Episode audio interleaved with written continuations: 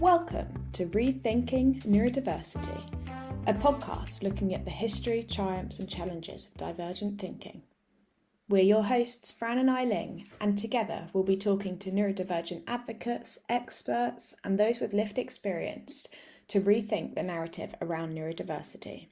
This podcast is brought to you by Noetic Health, the intelligent neurodiversity app for adult ADHD, autism, dyslexia, and dyspraxia. In this episode, we talk to Tumi Sotire, also known as the Black Dyspraxic. We talk about intersectionality within neurodiversity, from race and gender to geography and different neurodivergences. And Tumi also discusses dyspraxia and how he's used his strengths to build his impressive career.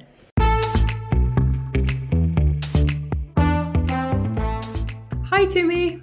Great to have you on the podcast. How are you doing? I'm really good, thank you. Thank you so much for having me. I'm really glad to be here. Noetic is doing incredible things, and I'm so happy that you've had me on this podcast. How are you? Thank you. We're good. Just busy. Yeah, really excited to to speak with you today. Can you give us um, a little intro into who you are and uh, what made you first interested in the neurodiversity space? Okay, so hello again. My name is Tumi Sotire. I am a research assistant uh, who works at Newcastle University in health economics.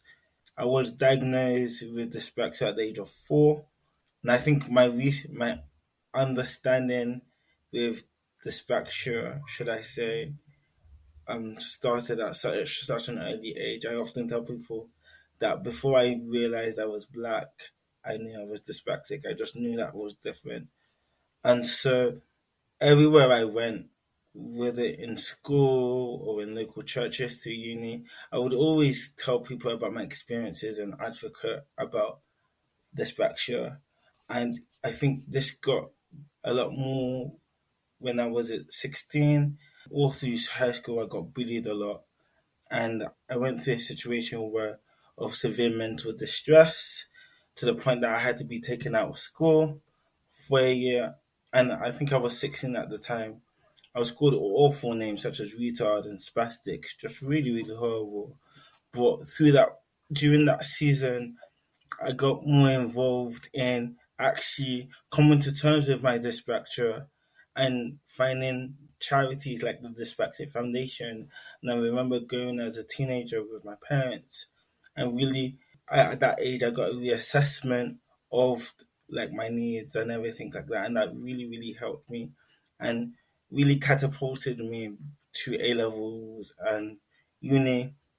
So at the beginning of uni, before even university started, I was able to have disability student allowance, which allowed me to get printers and assistive technology and everything. And this was 2010, 2010 to 2011 times. So I've I've been talking about it and you know been advocating in this space ever since. What happened in 2019? I was toying up with the idea of starting a page or becoming online, and I was toying with the idea of calling myself the Black Dyspraxic, which I am now. But this idea was crystallized, or shall I say, catalyzed in 2019 when I went to an event hosted by the Diverse Creators CIC in October 2019, and they were um, had an event at Cass Business called, called Through the Lens, and Remy Ray, the founder, literally put on LinkedIn that they were looking for a male panelist to join the discussion on being black and dyslexic. And, and so my my friend at the time said, okay, this is to do with dyslexia, but you have dyspraxia, maybe you should reach out. And I got in contact with the with the with the organizer and we linked and she invited me down. But I kind of did a lot of promotion about the event and maybe and like 15 to 20 members of my friends and family, my nearest and dearest, came to that event. I really loved the energy, just speaking about my lived experience. And this was October 2019, and the Black Dyspraxic was born. And since then, I've done a range of advocacy. I've sat on the boards of many organizations, such as Noetic. And now I'm here today. Well, thanks for sharing Tumi. Sorry to hear that um, you had quite a tough time at school, but it's really it's really nice to hear that you're now involved with those organisations that you found during that period of your life. And we first actually were introduced to you when we saw you speaking at an event back in March, maybe Feb, March. In Birmingham. In Birmingham, yeah. And we, we thought you were absolutely brilliant. And you were talking about, well, intersectional neurodiversity and thinking about dyspraxia through an intersectional lens which is also the topic of today's podcast. So we were wondering whether you could start off by telling us a little bit about what what's actually meant by intersectionality. Yes, so intersectionality, I think a really good way of thinking about it is what do Americans know as the intersection? So an intersection is normally what we would in the UK call a T junction. And so when you think about T junction, it's two roads coming together. They're often perpendicular, so coming at right angles, so coming in different directions, but they meet. In other words, they intersect, they come together. And that's what we call an intersection or a T junction. So when we talk about intersectionality, we're talking about two social identities coming together it could be race, it could be gender, it could be religion, it can be age, it can be sexual orientation. But when one of these two social identities they meet, they in and they intersect, that is what was called intersectionality. And it's a framework to help us to understand that there are some people that get marginalized and left out in important discussions. I think for us to hammer home the point, we can think about okay, who coined the term intersectionality? It's it was Professor Kimberlé Crenshaw, an African American legal scholar, that realized that her experience as an African American woman was uniquely different to white women and African American males. There was something that was uniquely different, and that was where the term intersectionality was coined. That's fascinating. And it really it does highlight a unique relationship that each of your identities contribute towards in your life. We all experience different levels of oppression and privilege or marginalization and privileges and understanding how each of them play into our day-to-day lives is is also part of intersectionality. Am i am i right? Yes. Completely. So this is why I often say that a white middle class male is still involved in this conversation about intersectionality because intersectionality, even though you know society and rightly so, there's a lot of privilege associated with white, they're still involved in it because intersectionality allows us to categorize.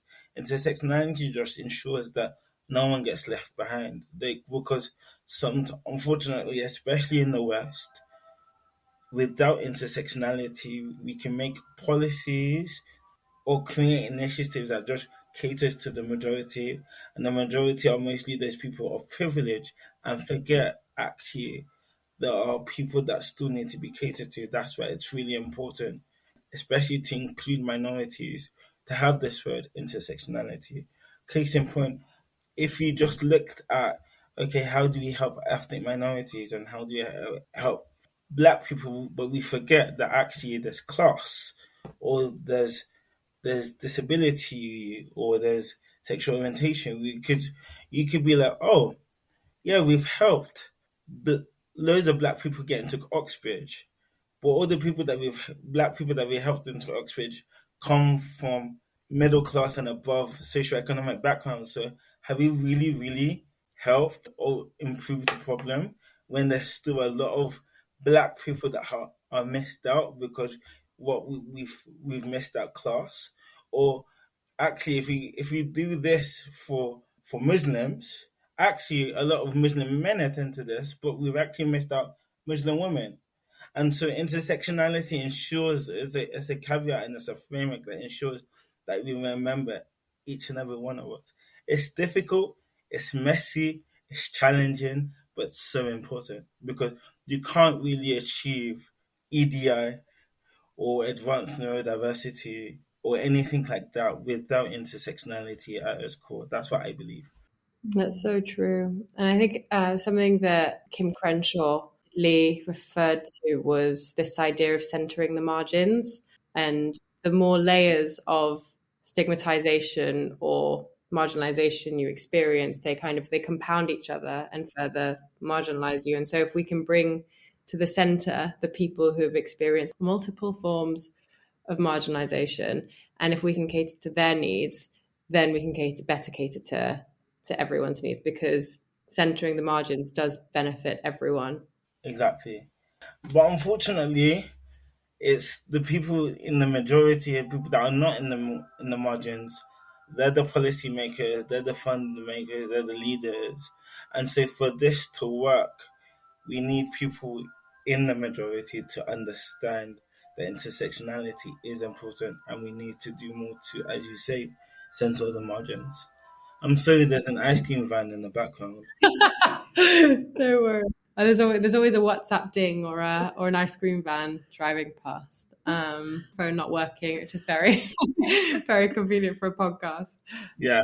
Following on from what you said Tumi, it's really important to have that intersectional approach and that approach when you're putting people in positions of power that we should be considering different intersectionalities at that point. point and then within the neurodiversity space historically a lot of neurodiversity research has been done in cisgendered white males really it's still being done in cisgendered i was really surprised that last week yale released or an autism study that only looked at the um, autistic traits of boy but it's a really important point, though, right? And this is one of the reasons why I do what I do. I've actually been to um, academic conferences. Uh, some of the academics will say, actually, we want to engage with minorities, we just don't know where they are. And my response is, you're you're kidding me, right? Because on my LinkedIn, there's so many people doing so many things, but obviously, especially think about an academic that you know this is their job, this is the nine to five, this is what. How would they go if no one's actually connected? If no one's actually been the bridge of you know this is where these people are. But also in the topic of intersectionality with neurodiversity, we have to also talk about the diversity of conditions, right? Even to today, a lot of neurodiversity discussions are focused on autism and ADHD and maybe dyslexia. This is why I, I really like to bang on on dyspraxia, especially because it's my lived experience. But even with dyspraxia, you have verbal dyspraxia, you have Tourette's, you have bipolar, you have OCD. You know, there's so many other facets, differences that so that someone who is neurodivergent can have that are not really talked about when we talk about neurodiversity.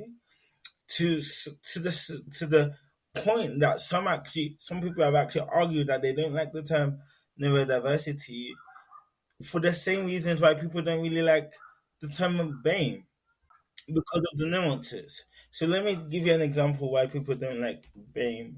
Because for example, if we looked at just to get quite political, a few years ago in the Tory cabinet, you know, there was people like Priti Patel, Sajid Javid, and quite a lot of um, Asians in the cabinet. And then somebody talked about, and a reporter, I can't remember who it was, was saying how there wasn't any black people in the cabinet. But then the member of parliament that was representing the Tory party was like, yeah, there are black people. And they were mentioning Sajid Javid and Priti Patel. And it's like, actually, they're not black. and so what I'm making that point to say that we run the danger of doing that in the neurodiversity space. Just because you create a program that caters to autistic individuals doesn't mean you've catered to dyslexic individuals because their needs are different. Yes, co-occurrences occur, but you can see that even though there's a lot of people in the space and a lot of people doing amazing things, there's a lot of things that still need to be thought about. This is why I love the title of the of the podcast, rethinking neurodiversity to actually think and engage. Okay, what are we doing, and why are we doing it, and what the outcomes are we trying to achieve? Well, it was you that helped us with that title Tumi, so thank you. I know. yeah, and yeah, that's so true. There is intersectionality in neuro within neurodivergence as well. Um, you know, it's it, it's seen so much as a singular thing. You're either neurodivergent or you're not, or you're either ADHD or you're autistic or you're dyslexic.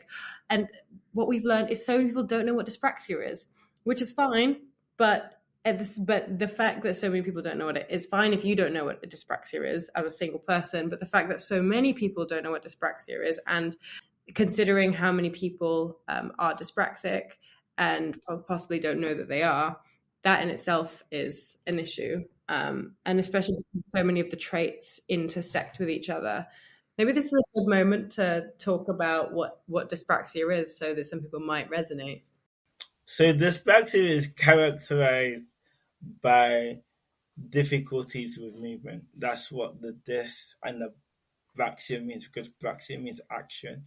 So when we're talking about that, we're talking about difficulties with gross motor skills or fine motor skills. So gross motor skills may, may be like walking or running, things to do with your limbs, your arms, your legs. But fine motor skills are like your dexterity, such as eating or tying shoelaces, etc.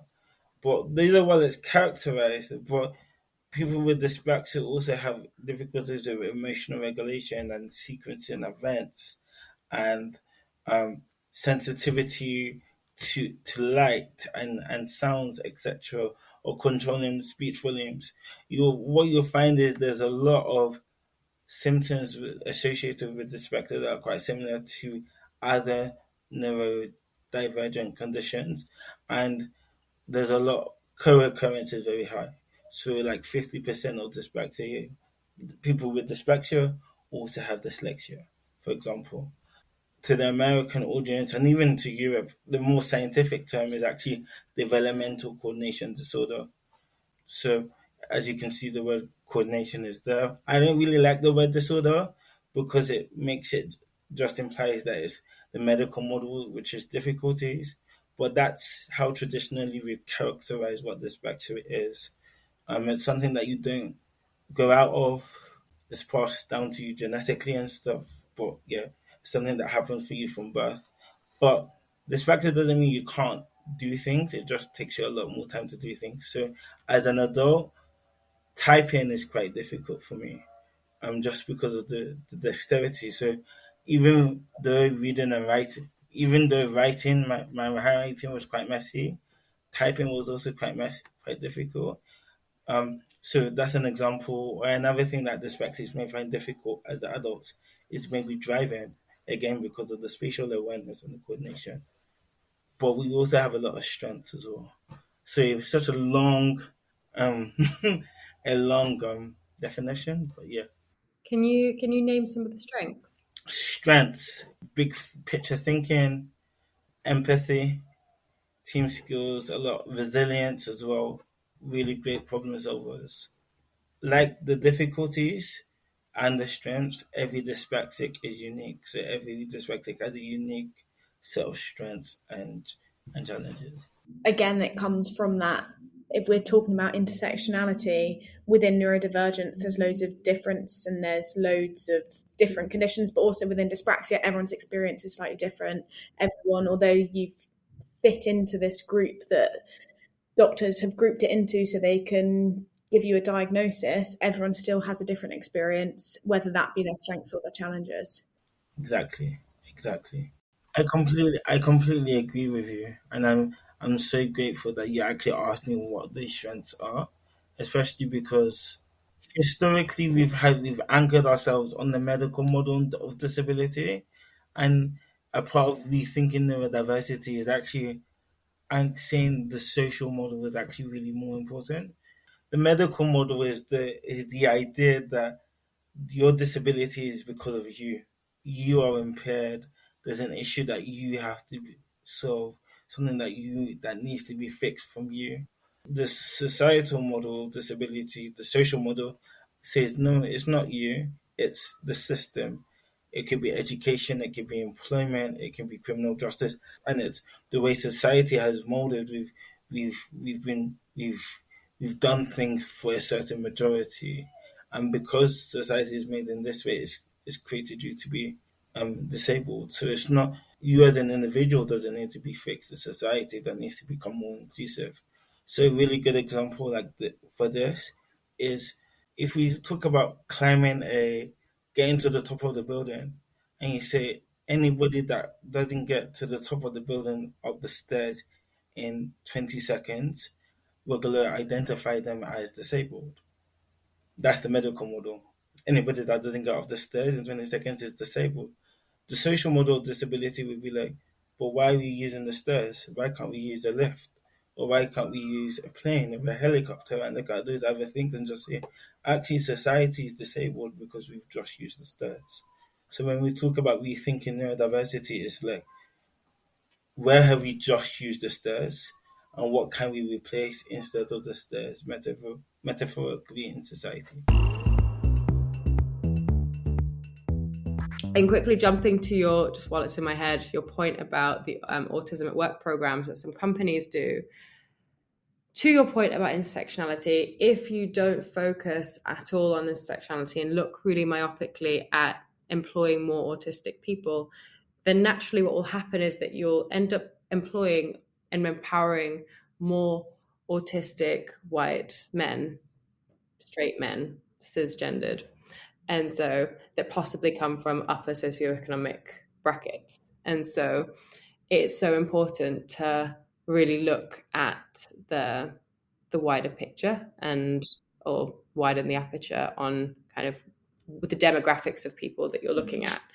It's not to say that those programs aren't important though. Like it is just making sure that you have the internet intersectional approach within those programs and you're also considering other neurodivergences and you're so right it's not just one tick box that you need to check oh we've got people who are neurodivergent. If all of those people have adhd for example you're still excluding a massive group of people who are neurodivergent but have different uh, neurodivergences. It's all about equal opportunities for all. So we're not saying that white middle class men don't deserve those jobs or those opportunities. Some people may be saying that, but that's not what I'm saying. It's about leveling the playing field for everybody, so everybody has access. Everybody, everybody is included. Everybody belongs. Everybody can ex- not just get in the door, but have a seat at the table, and everybody can progress in the organization. Everyone can lead.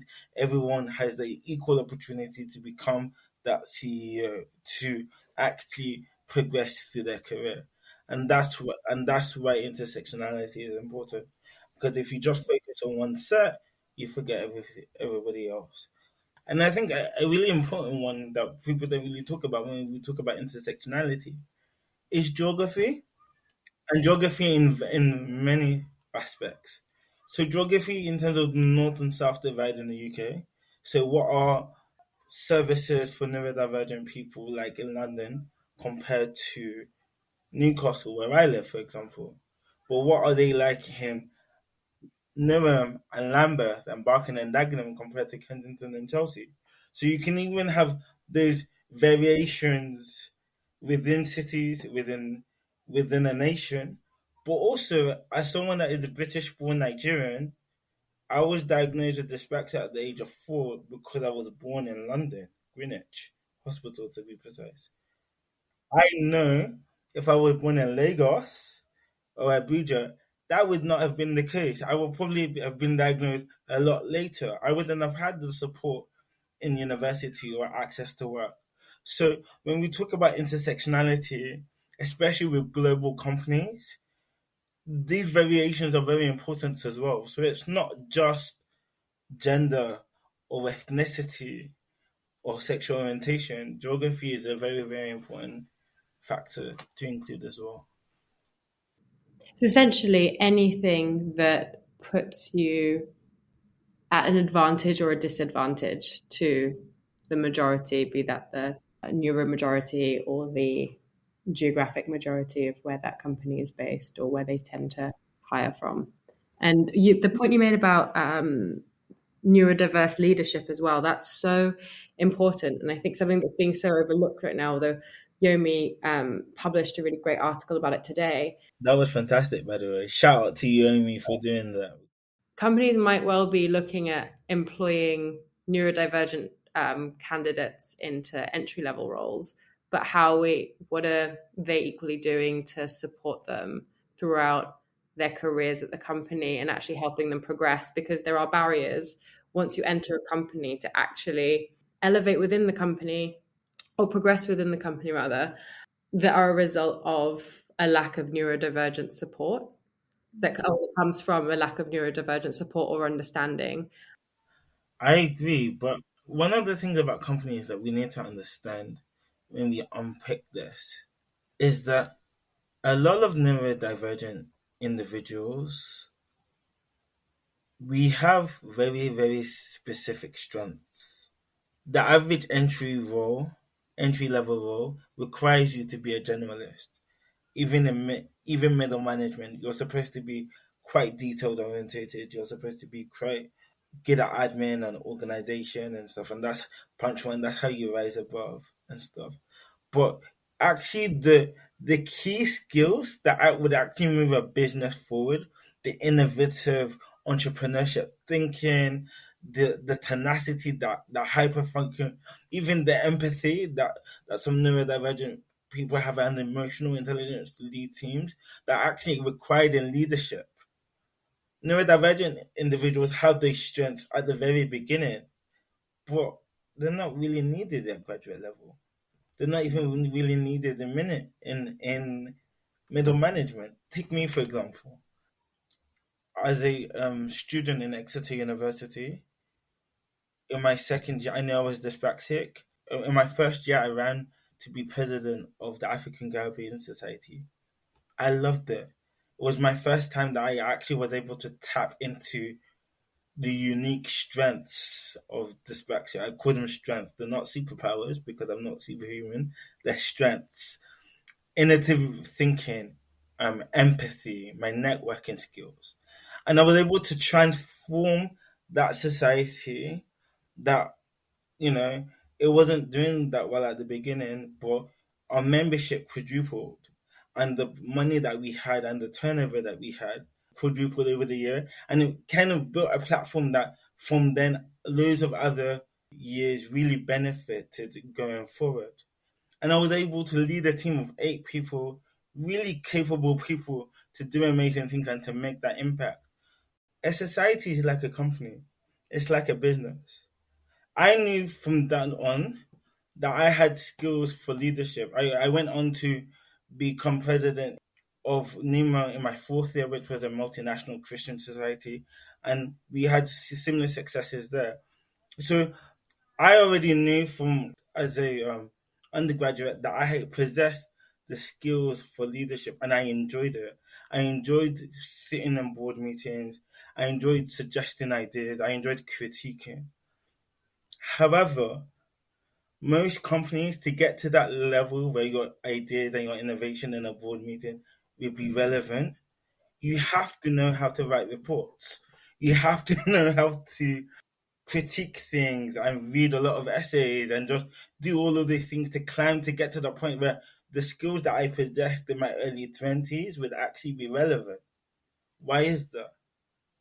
That's what thinking about neurodiversity and leadership and business, that's what, we, when it comes to rethinking and how we do work, that's what these are the type of things we need to think about. Because, for example, I applied for a leadership scheme at that time, and I just didn't get making it to interview just because you know the psychometric testing and all of those type of things.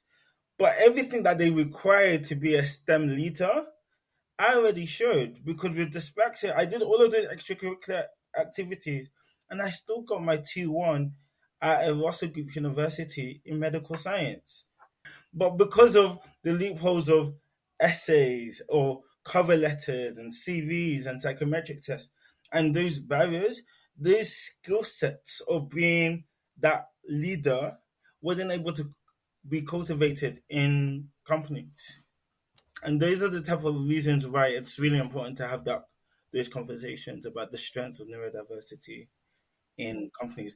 Massive tangent, but I think you understand what I'm saying. It's so true that we need to um, understand as early as possible what someone's cognitive strengths and spikes are and lean into those and to provide a, a breeding ground for those for those strengths essentially to thrive over time if you're repeatedly knocked back from from applications or, or job interviews um, or you get into jobs that you know aren't suited to your skill set then it starts to erode at your self confidence and you start to wonder if you really have any strengths. But that's because you're not given the opportunity to actually showcase your strengths. And so essentially, rethinking entry level jobs in a way, or I mean, to go all the way back, rethinking the school system to, to understand what an individual's strengths are. Because if, if someone struggles in the the really constrictive academic system from school, that also um, puts them at back foot when they when they come out of school, if they even manage to come out of school.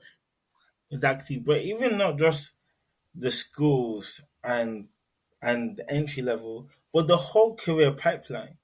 Why is it that there's a higher proportion of dyslexic entrepreneurs than the general population? Surely the greatest, the richest companies in this world would benefit from that intra entrepreneurial talent in their organizations. But this is why we need to rethink and we need to redesign. Like, what would it look like? And I know some companies do this now, that we have neurodivergent big picture thinkers and you just have them and their role is just to think and brainstorm ideas. And it's just like you try different things and you invest and you do things you know? That kind of thing where you recognize that you know like i'll give you an ex- example now. I now have the benefit of sitting on the board of five organizations, talking and sharing ideas and stuff like that. As part of what I do with the Black Dyspraxic, I consult, I advise. Why? Because I've leaned into my strength. I understand that this is where I actually add value. Now, the thing about what, how we do careers and how we do employment most organizations, if you think about the FTSE 100, they're not going to employ graduates to have a seat on the, the decision making table. It just doesn't work like that right now. Why not? A graduate like boardroom. Exactly, because why not? Because think about it. As a dyspraxic, as a neurodivergent person, I have my mind is quite similar and all of our neurodivergent minds are quite similar to the likes of the Steve Jobs and the Richard Bransons and all these people that have made multi multi million pounds to so many people. So why? So companies would benefit from having people like us at the table. And this is what it means to redesign and rethink how we do things and why we do things. You're so right. It's it's shown in how many neurodivergent entrepreneurs there are. They're massively overrepresented in the entrepreneur community than they are in the general population. But that's because that's the kind of thing that they're drawn towards. They're playing on their strengths, like you said. Like there's they clearly are, have a lot of those strengths for those like high powered innovative jobs. I always say that there's that's so true. Um, but I always say there's two reasons it's probably more as to why so many entrepreneurs are neurodivergent.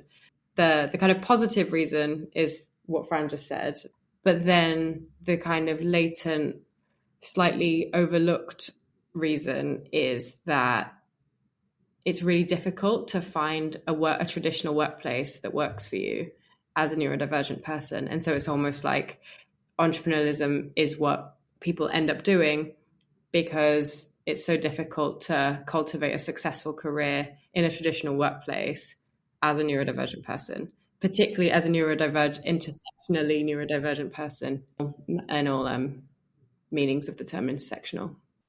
Exactly, and hence why there is a massive opportunity for corporates and large organizations to lean in and do what they can to support neurodivergent individuals from all backgrounds to maximize their potential and their opportunity.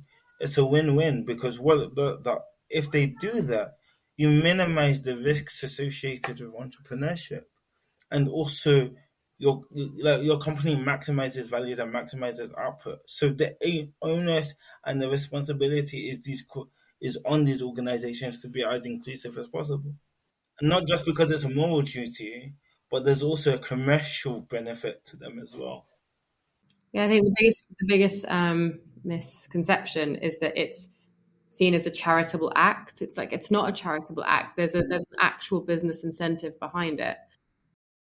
And this is this is why I always push back. In again, this might be quite controversial. I feel like when it comes to the different aspects of D&I, so your gender, your ethnicities, class, even geography, I think neurodiversity, you could probably argue because of the strength and the psych- spiky profiles, that there is a greater commercial reason for the neurod to tap into neurodiversity than the. Not to say the other ones are not important because they are, but there is a direct okay.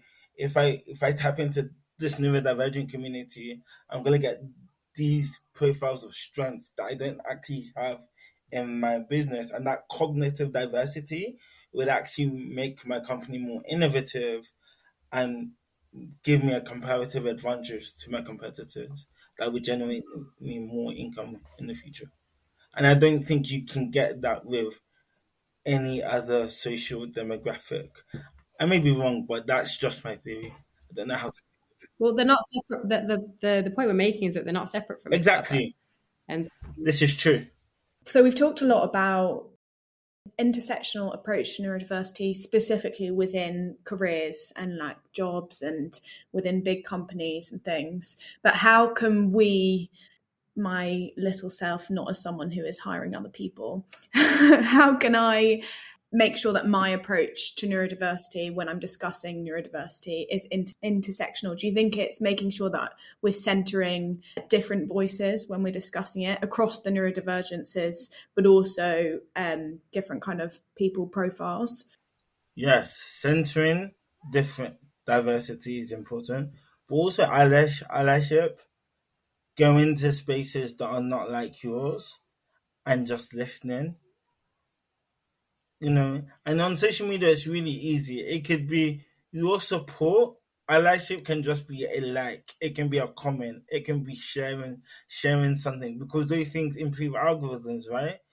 You know, it's getting time to taking time to just listen, to read material that maybe not be your lived experience, but it's because you want to understand. It's not about necessarily going to these people that are different to you and saying, "Show me." Like how many times there are people from all these backgrounds that are creating content like this all the time. People have read written books about their lived experience. There are podcasts like this.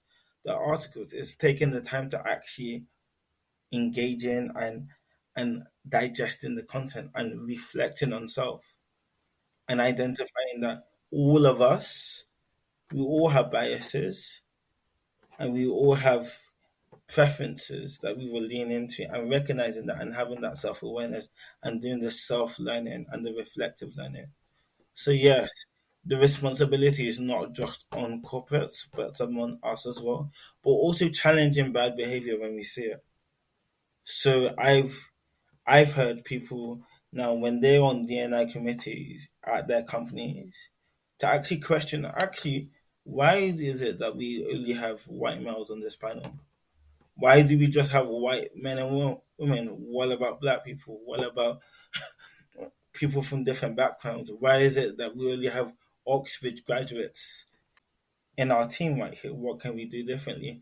And asking those questions, and even if you get shut down, never being afraid to just ask the question, because if you get a retaliation to simply asking a question, it reveals something bad about the person that's giving you the retaliation that just means that they have a lot of work to do. These conversations are never going to be comfortable. If if all conversations are comfortable, then um, digging deep enough and also questioning your algorithm and question and kind of being critical about what you see in front of you as well. It's on your point about engaging with different thought leaders on or different people on social media if all you're seeing is one particular type of person, you know, if if if all the um if all of your content is delivered by by people who look and sound the same, then that reveals a certain bias. Well, it's also also having that honesty and transparency of where potential sorts of biases can come from. For example, the reason why I say that is recognizing self and your individual and where your biases can come from. I am a Christian and I've grown up in a you know conservative West African Christian household. But I've got the maturity to recognize that actually when it comes to the conversation about diversity and inclusion, especially with the LGBT community and stuff like that, on reflection, there is potential for certain level of biases and, and that means there's learning and unlearning that I need to do to make sure that I am inclusive, that I'm cool to my allies and supportive with everybody. Now, those experiences could be completely different to me. But the thing is, what I've done, and that's just given an example of recognizing, okay, with my self awareness, okay, I can now aware that these are things that I need to work on. And I'm my question is, do people recognize? Yeah, that self awareness and looking from other people's perspectives is almost that first step that everyone needs. Yeah. No matter how difficult, no matter how, how unsettling, no matter how uneasy, recognizing doing the doing that work, doing it internally, doing it online, doing it offline as well with people that you trust. Being able because I believe that there's certain questions that you can ask. There, there's a time and a place for different things. Do you understand what I'm saying? And it's and it's learning these things and working it through. And yes, it can be messy. Don't be afraid to make mistakes. As long as you're doing it from a loving place and a place that is not offensive, and you're and you're ready, you're ready to be. I think with these conversations, there always needs to be a degree of humility, not oh, you got this wrong, you've offended me. No, I don't care. This is my opinion. I don't care if that. That's not how this works. It all. I I've always said that for me, as a Christian, I've always said that for me, everything I do needs to be centered because of love. So if I can't justify what I'm doing because I and I think diversity and inclusion needs to be based on that, right? If you're not doing it because you love your fellow man, why? What are you doing this for? Yeah, I love that. That's such like a nice thought that that goes into everything that you do, and that kind of leads me on to my next question. Do you have any like advice or words of wisdom for someone who's neurodivergent and is trying to take a more intersectional approach to what they do and how they discuss neurodiversity? So my my word of advice with obviously what I've just said about letting love be the reason is a really important one, but also intersectionality. Don't be afraid to get your hands dirty. It's going to be messy. It's going to be difficult, and you have to you have to be in it to win it. You have to be in it to gain it. And then also, I think you can't really start learning until you're talking and you're engaging with people that are completely different to you and learning from their experiences. Remember that on this thing about intersectionality, I'm gonna sound like I'm contradicting myself, but um, and I I'm so thankful for Eileen, is that there's no identity that's more important than than the other. It's about learning that everybody is different everybody's unique. Everybody has a unique sense of strength and privileges. And then also, intersectionality is actually really important to remember that there's no such thing as a one size fits all approach. There could be one policy that works really well for 10 people, but then the 11th person comes in and it's a useless policy. It, there needs to be flexibility. And um, we live in such a data driven society with algorithms and everything like that, we've lost the art of nuance. And the word intersectionality reminds us that there's nuance. There's not just a binary zero and one or black and white. There's loads of grey. A lot more shades than 50, I'll tell you that.